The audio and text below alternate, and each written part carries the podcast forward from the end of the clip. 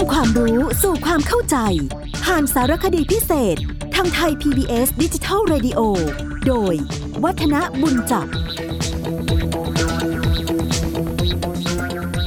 สวัสดีครับท่านผู้ฟังครับ ผมพัฒนบุญจับก็มารับหน้าที่ดำเนินรายการเล่าเรื่องราวที่น่าสนใจ เกี่ยวกับวิถีไทยที่สัมพันธ์กับพระราชพิธีเหล่านี้ให้ท่านผู้ฟังได้ฟังกัน คราวก่อนนั้นเราได้ค้างค้างกันเอาไว้ ในเรื่องราวเกี่ยวกับพระราชพิธีที่ชื่อว่าพารุณศาสตร์ ซึ่งก็เป็นพระราชพิธีในการที่จะขอฝนให้ตกต้องตามฤดูกาล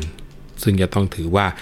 เป็นพิธีสำคัญในการสร้างขวัญสร้างกำลังใจให้แก่ราษฎรที่ทำมาหากินโดยการที่ต้องอาศัยน้ำโดยเฉพาะอย่างยิ่งชาวนานะครับ เพราะว่าข้าวที่ผลิตนี่ถือว่าเป็นสิ่งสำคัญในการดำรงชีพของคนไทยกันเลยทีเดียวละนะครับ แล้วทิ้งท้ายกันเอาไว้ ว่าพระพุทธรูปที่อัญเชิญออกมาใช้ในการพระราชพิธีนั้น มีนามว่าพระคันธารราชนะสะกดด้วยคอควายแม่นอากาศนอนหนูทอทงสระอารอเรือนะคันธาระ แล้วก็ราสะกดรอเรือสระอาสรสีดอชดารอเรือแล้วก็มีทันตคาตนะคันธารราช ซึ่งตัวของพระ ที่มีชื่อปางนี้ คงจะต้องบอกว่า เรียกฝนเหมือนกับที่อยู่ในพุทธประวัติ ดังนั้นวันนี้ก็เอาเรื่องราวตัวนั้นมาอธิบายมาคุยให้ท่านผู้ฟังได้ฟังกัน คงจะต้องบอกว่าในภาคที่พระคันธารราชไปโยงใหญ่กับพุทธประวัติเนี่ยดำเนินความตั้งแต่พระพุทธเจ้าเสด็จอยู่จำพรรษา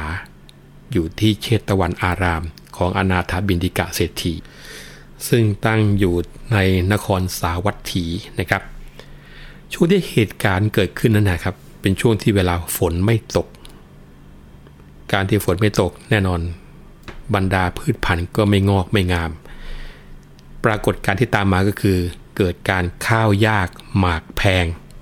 น้ำในหนองในสระในแม่น้ำนั้นแห้งขอดหมดเลย ซึ่งรายละเอียดนั้นบอกว่า แม้แต่ในสระบัวของพระพุทธองค์ก็แห้งด้วย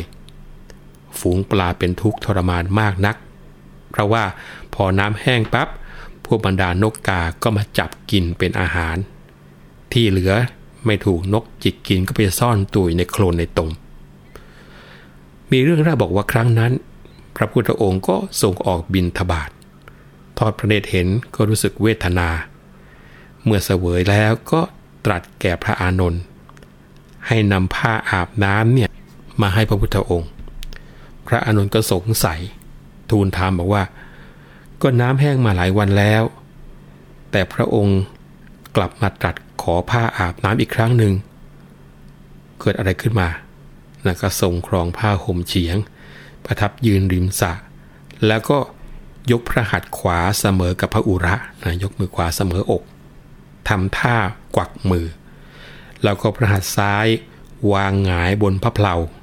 ก็คือเอามือซ้ายเนี่ยหงายเอาไว้ที่บริเวณหน้าตัก เพื่อที่จะรับน้ำฝน จากนั้นฝนก็ตกลงมาจริงๆนะครับ บางคนอาจจะคิดว่า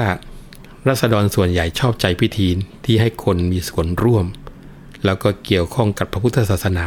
ซึ่งถือว่าเป็นศาสนาประจำชาติมากกว่านะครับ ส่วนพิธีพราหมณ์ คงจะต้องบอกว่ามีความสลับซับซ้อน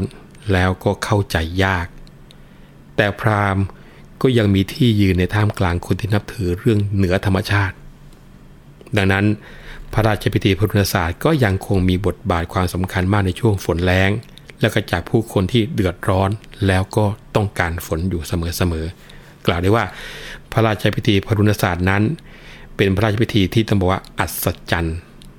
เพราะว่าตั้งแต่อดีตมาบันทึกนั้น ฝนตกไม่เคยพลาดเลยสักครั้งเดียวนะในประวัติศาสตร์บันทึกว่า มักจะฝนตกทันทีที่เริ่มพระราชพิธีนี้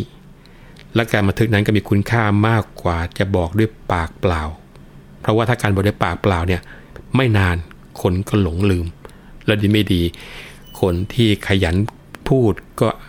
ต่อความเลื่อนไป เลือนไป เพี้ยนไป คนที่ไม่ค่อยชอบพูดก็ตัดความจนกระทั่งบางส่วนเสียไปนะแต่ว่าถ้าบันทึกอย่างนี้เป็นหลักเป็นฐาน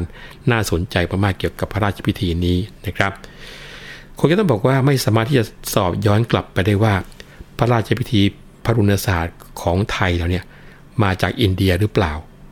เพราะว่าประเทศต่างๆ ที่รับวัฒนธรรมอินเดียก็ไม่มีพิธีของพราหมณ์ที่เด่นชัด ก็ต้องอ้างอีตาเฟรเซอร์เองนะครับ ที่มีข้อมูลบอกว่า แม้ในอินเดียเองก็มีพิธีการทำการขอฝนกันอย่างหลากหลายรูปแบบมากนะครับ ซึ่งการที่เราอ่านเอกสารอย่างนี้บันทึกไว้อย่างนี้ก็ไม่น่าแปลกใจเลย ว่าทำไมพิธีขอฝนของเมืองต่างๆนั้น แม้ว่าจะดูแตกต่างกัน เพราะว่ามีการปรับปรุงให้เข้ากับลัทธิความเชื่อพื้นเมือง แต่พอไปดูแกนหลักๆเนี่ยจะเห็นได้ว่ามีความคล้ายคลึงกันนะครับ ถือว่า มีการเรียกผสมกลมกลืน แล้วก็น่าจะมาจากแหล่งความเชื่อเดียวกัน อย่างเช่นในพม่า ก็มีพิธีขอฝนที่เรียกว่า มูนัตบูชา หรือว่าพิธีบูชาเจ้าแห่งเมฆนะซึ่งเดิมก็เป็นพิธีของอินเดีย แต่ว่าปัจจุบันเนี่ยพระสงฆ์ก็มาสวดมนต์ขอฝนแทน ซึ่งเราคงจะทราบอยู่ว่าในพม่าหรือเมียนมาทุกวันนี้นะครับ พระ แล้วก็พุทธศาสนามีความเข้มแข็งมากนะทางฝั่งของกัมพูชา ก็มีพิธีนี้เช่นเดียวกันนะเรียกกันว่าพิธีบูชากระบือนะก็คือการล้มกระบือสังเวยนะฆ่าควายเพื่อที่จะสังเวยเทพเจ้าเกี่ยวกับฝน แต่ว่าทั้งสองพิธีนี้ไม่มีเบาะแสที่ทำให้ทราบว่าพระราชพิธีพรุณศาสตร์ของเรานั้น ได้รับอิทธิพลมาจากพิธีตันตระของอินเดียในยุคหลังหรือเปล่านะครับ เราก็ได้คุยกันในเรื่องเกี่ยวกับพิธีที่เกี่ยวกับเรื่องของลม แล้วก็เกี่ยวกับเรื่องของฝนนะครับที่สัมพันธ์กับการใช้วิถีชีวิตของคนไทย มีอีกเกี่ยวกับพระราชพิธีที่โยงใหญ่ที่เรียกกันว่า พระราชพิธีไล่เรือนะบางทีก็เรียกพระราชพิธีไล่น้ำนะพอไปดูบันทึกเก่าๆมีความที่น่าสนใจอยู่อย่างหนึ่งก็คือว่า เวลาในการที่จะประกอบพระราชพิธีไล่เรือหรือไล่น้ำเนี่ยมีการปรับเปลี่ยนนะครับ เดิมเดิมทีเนี่ยจะจัดในวันเพ็ญก็คือขึ้น 15ค่ำเดือนอ้ายนะเดือนหนึ่งนี่เราไม่เรียกเดือนหนึ่งนะเราเรียกว่าเดือนอ้าย เดือนสองเรียกว่าเดือนยี่นะเป็นใช้การศัพท์โบราณนั้นเจ้าอ้ายพระยาเจ้ายี่พระยาก็หมายความเป็นคนที่หนึ่งคนที่สองนะแล้วก็พอเวลาทั้งคู่นั้นมา ชิงราชสมบัติกันทำการชนช้างกันตายทั้งคู่นะน้องที่ไม่ได้มาชนช้างด้วย ก็คือเจ้าสามพระยาก็ได้เป็นกษัตริย์ นี่ก็มีความโยงใหญ่เกี่ยวกับชื่อลักษณะอย่างนี้เหมือนกันนะครับอะโยนกลับเข้ามานะครับว่าพระราชพิธีไล่เรือหรือไล่น้ำเนี่ยเดิมทีจะจัดในวันเพ็ญเดือนอ้าย โดยมีกติในการที่จะใช้มนแล้วก็ใช้พิธีกรรมเนี่ยบังคับให้น้ำที่เป็นอันตรายต่อรวงข้าวเนี่ย ลดลงนะพระราชพิธีไล่เรือเนี่ยมีคุณค่าในสังคมในยุคนั้นมากทีเดียวท่านผู้ฟังครับ เพราะว่าการไล่น้ำในช่วงปลายฤดูฝนที่ทำให้พืชผลการเกษตรแรกของปีเสียหาย บ้านเมืองอาจจะเกิดความอดอยากข้าวยากหมากแพง แต่พระราชพิธีนี้ไม่จัดทุกปีนะจะจัดเฉพาะปีที่ฝนตกหนัก หรือว่าน้ำมากผิดปกติจนเป็นอันตรายเท่านั้น แล้วก็พระราชพิธีไล่เรือ ในส่วนของการที่บันทึกอย่างเห็นภาพชัดก็คือจัดเมื่อพุทธศักราช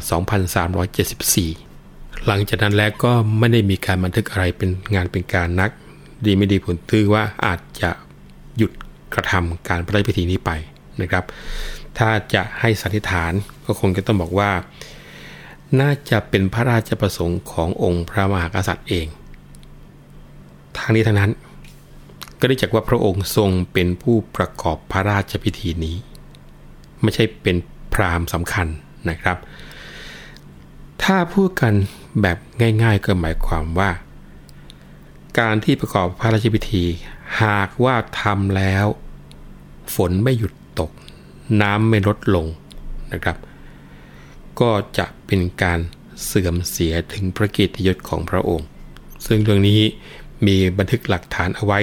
ในสมัยของสมเด็จพระนารายณ์ว่าเกิดปัญหาในการประกอบพระราชพิธีเหมือนกัน แต่ปัญหาเป็นอย่างไร ขอยกยอดไปคุยกันในครั้งหน้าวันนี้เวลาหมดลงแล้ว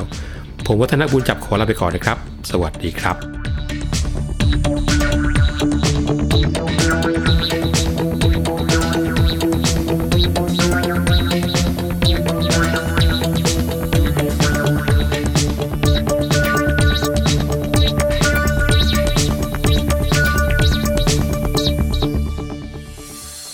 รับฟังรายการย้อนหลังได้ที่เว็บไซต์และแอปพลิเคชันไทย PBS Radio ไทย PBS ดิจิทัล Radio วิทยุข่าวสารสาระ เพื่อสาธารณะและสังคม